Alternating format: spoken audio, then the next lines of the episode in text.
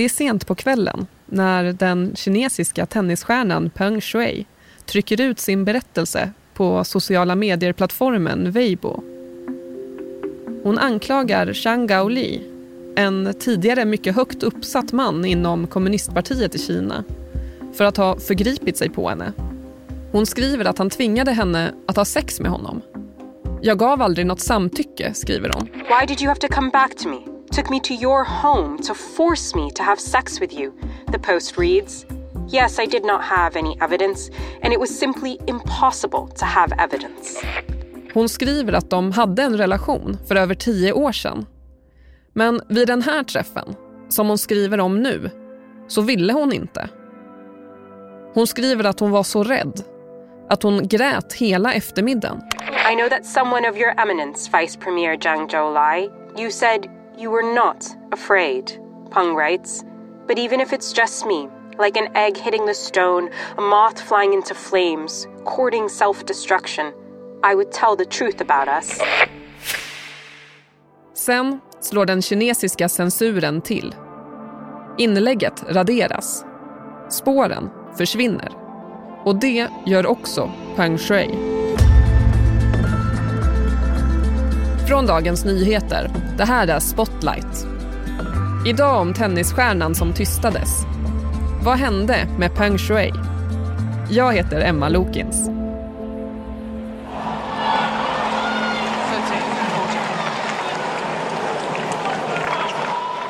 Det är 30 grader i luften och Peng Shui börjar få kramp. Det är början av andra set i semifinalen av US Open 2014. På andra sidan nätet står danska Caroline Wozniacki. Men Peng Shui vill inte ge upp. Ladies and gentlemen, for the moment, Peng Shui is receiving evaluation. Hon stödjer sig mot sitt racket och går ut från den blå hardcourten. Hon lutar sig mot läktarplanket. Oroliga funktionärer kommer fram och hon får vatten. Men jo, det ska nog gå. Hon ska nog kunna spela. Hämta upp underläget. Men hon går ändå av banan och en läkare säger åt henne att hon inte borde spela vidare. Men Peng Shui vill inte avsluta matchen mot danskan. Hon är van att kämpa i motvind. När hon var 12 år upptäckte läkarna att hon hade ett hjärtfel. Utan operation så skulle hon behöva sluta spela tennis. Familjen tyckte att hon var för ung för ingreppet, men hon stod på sig. Det här är första gången som Peng Shui gått hela vägen till semifinal i en Grand Slam-turnering som singelspelare. She returned, played a few more points, and then dropped to her knees once again. It really was heartbreaking stuff. She was sobbing at the back of the court.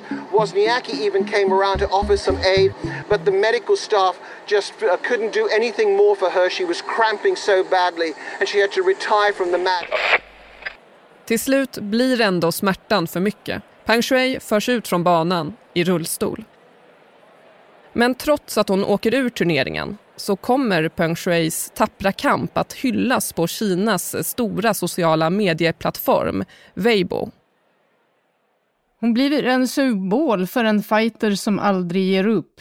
Användarna kallar henne för det kinesiska folkets stolthet. Ett konto från kommunistpartiets tidning Folkets Dagblad postar Finns ingen förlorare idag, du försökte ditt bästa. Marianne Björklund, du är Asien-korrespondent här på Dagens Nyheter. Så vem är Peng Shui i Kinas ögon? Ja, eh, samma år som den här matchen spelas så är hon högst rankad etta i dubbel i världen. Och som högst så har hon varit rankad som nummer 14 som singelspelare. Eh, när hon kollapsade på Arthur Ashe Stadium i New York sommaren för nio år sedan så är det hennes livs viktigaste match. Hon är också en tydlig produkt av Kinas satsning på idrott. Här går de som vill eh, nå toppen i, i sport i en slags elitskola som är inspirerad av eh, i sovjetisk modell för att få fram idrottare som kan skänka nationell stolthet. Det är en speciell fokus för att ta fram olympier och Peng Shui kommer ända dit. Eh, vid det här laget så har hon varit med i två olympiska spel.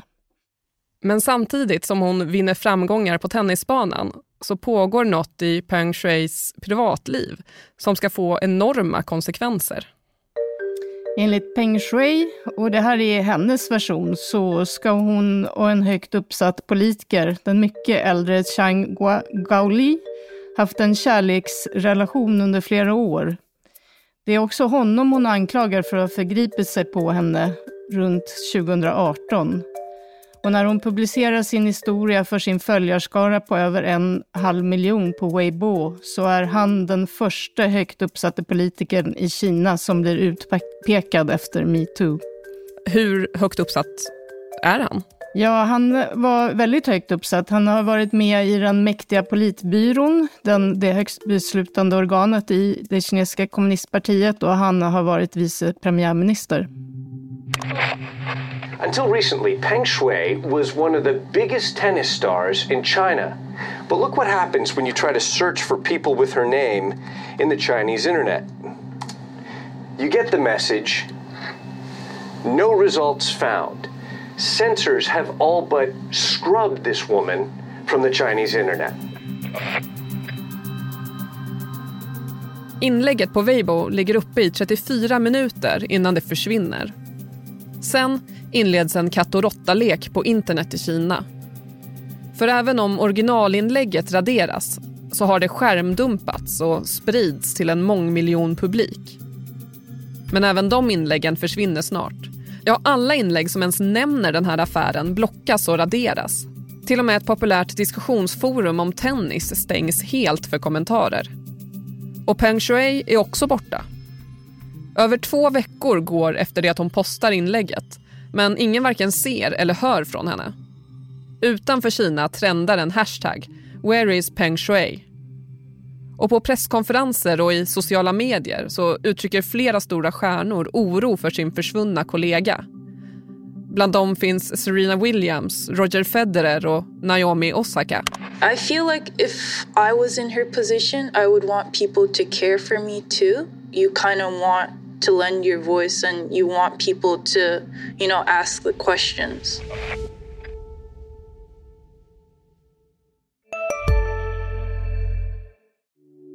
Hej, Ulf Kristersson här. På många sätt är det en mörk tid vi lever i. Men nu tar vi ett stort steg för att göra Sverige till en tryggare och säkrare plats. Sverige är nu medlem i Nato. En för alla, alla för en. Vi är specialister på det vi gör, precis som du. Därför försäkrar vi på Swedea bara småföretag, som ditt. För oss är små företag alltid större än stora och vår företagsförsäkring anpassar sig helt efter firmans förutsättningar. Gå in på swedea.se företag och jämför själv.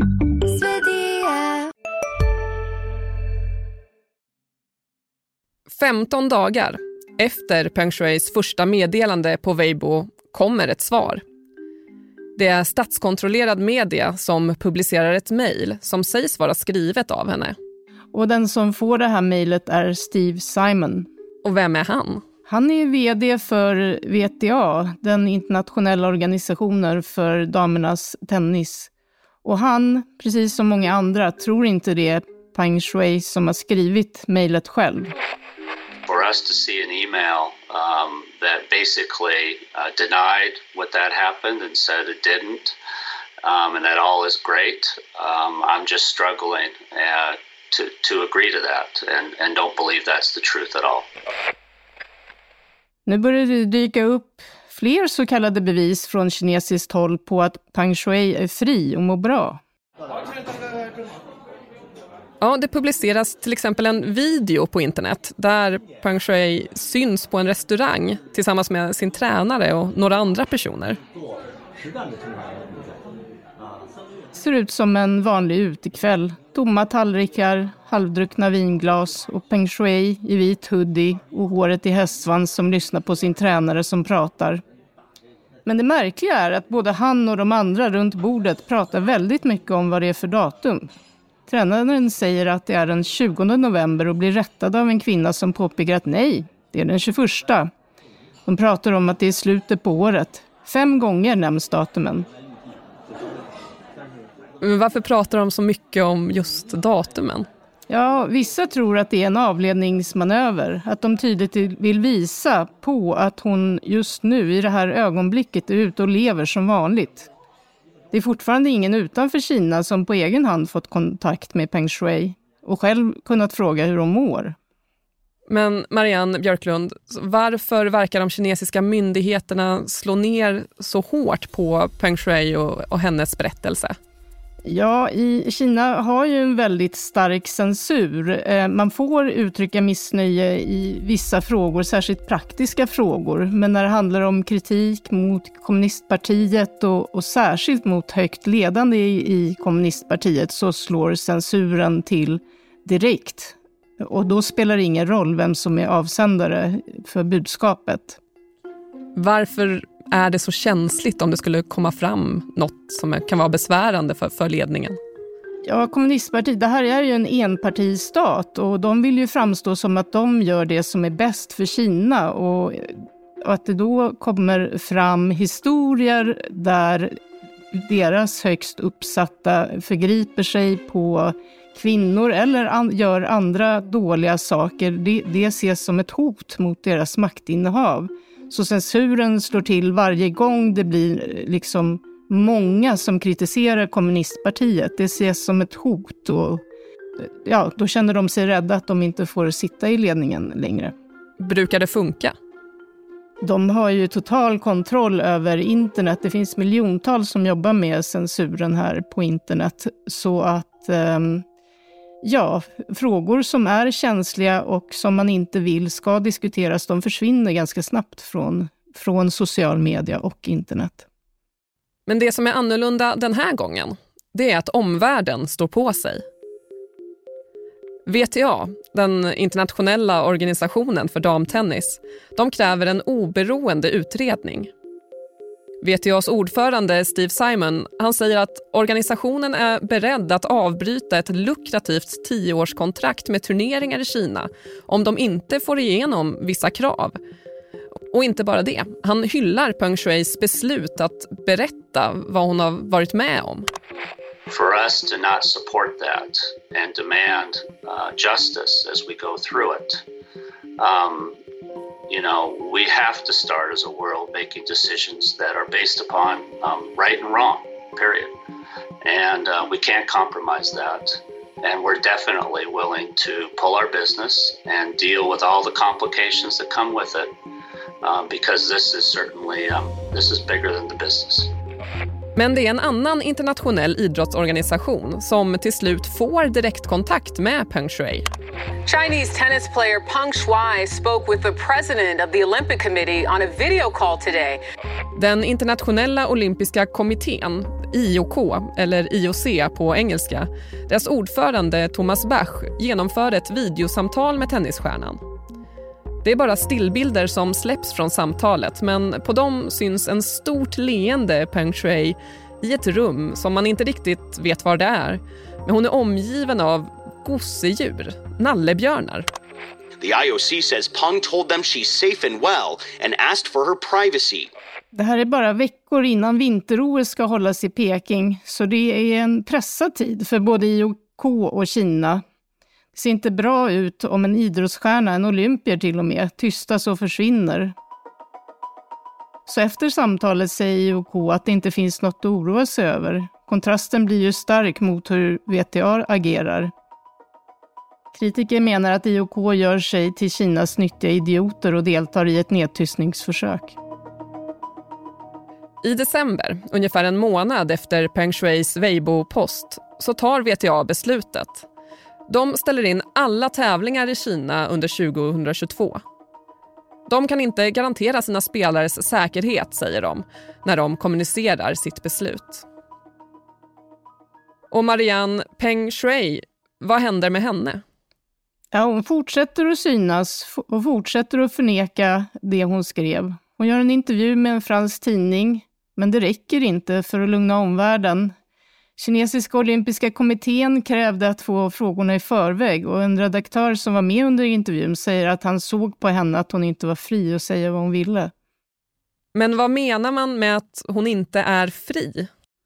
Ja, det som, de som är skeptiska till de här intervjuerna och hennes framträdanden, de, de tror ju, misstänker ju att, att det, allting sker under kommunistpartiets regi. Att det är ett, ett skådespel där det ska verka som att hon är fri och får göra precis vad hon vill, men att hon säger precis det de har sagt till henne att säga.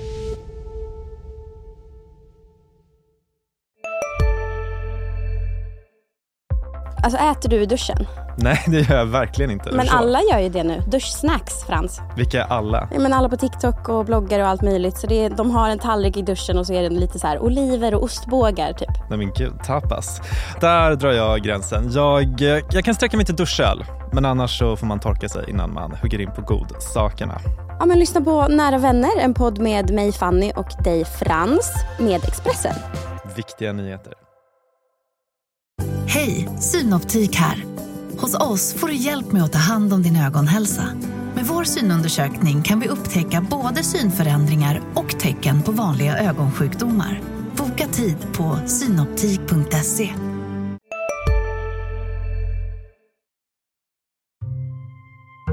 Så det är där vi landar, i två helt olika versioner av vad som hände och hur Peng Shui har det. Och 2022 blir 2023 när historien återigen blir aktuell. Now, the Women's Tennis Association has announced it will resume tournaments in China. This reverses a decision taken in 2021 when concerns were raised over the safety of former doubles number one Peng Shui. Det är april 2023 och VTA beslutar att Kina-bojkotten, den är över. Marianne Björklund, varför ändrar de sig? De menar att strategin helt enkelt inte har funkat. Ordförande Steve Simon säger i en intervju med AP att beslutet då var rätt. Men de kommer inte få igenom sina krav. Så nu vill de istället vara på plats där de citat, kan fortsätta att påverka positivt som vi gjort i 20 år. Samtidigt som de ska se till att Pang inte glöms bort. Och hur ska de se till det rent praktiskt? Ja, det säger han ingenting om.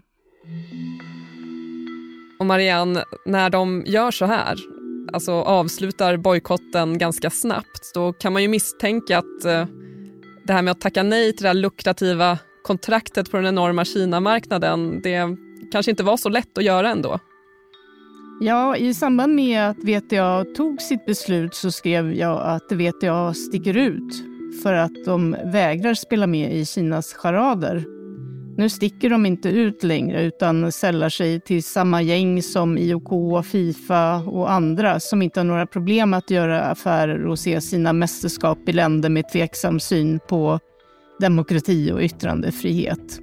Och frågan är om, om eh, VTA egentligen förlorade särskilt mycket pengar på att avbryta sitt samarbete med Kina under det här året. För Kina var ju ändå i lockdown då, så att eh, det var många mästerskap som ställdes in här och de skulle förmodligen inte kunna haft några turneringar i Kina i alla fall.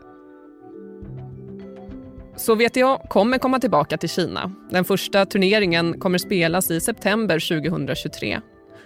Men då kommer Peng Shuai inte vara med. I den där intervjun med den franska tidningen L'Equipe där hon sa att allt var bra, men där redaktören kände att hon inte fick tala fritt. I den säger hon att hon är för gammal, hon har problem med en gammal knäskada och karriären, den är över. Vi vet inte hur Peng Shuais liv ser ut idag. Och ska man vara helt ärlig så vet vi ju än idag inte vad som faktiskt hände henne. Men de stora ord som Steve Simon strödde kring sig i samband med bojkotten om att det finns saker som är viktigare än business, de ekar ganska tomt idag. Du har lyssnat på Spotlight med mig, Emma Lokins. Gäst i avsnittet var Marianne Björklund, DNs Asienkorrespondent. Och producent var Marcus Morey Haldin. Exekutiv producent David Mer. Ljudläggning och slutmix är gjord av Anne Skog och Bell. Ljudtekniker Patrik Miesenberger Vignetten är komponerad av Patricio Samuelsson. Ljudklippen i avsnittet kom från CNN, CBS, Sky, NBC och 60 Minutes Australia. Ansvarig utgivare för Dagens Nyheter är Peter Wolodarski.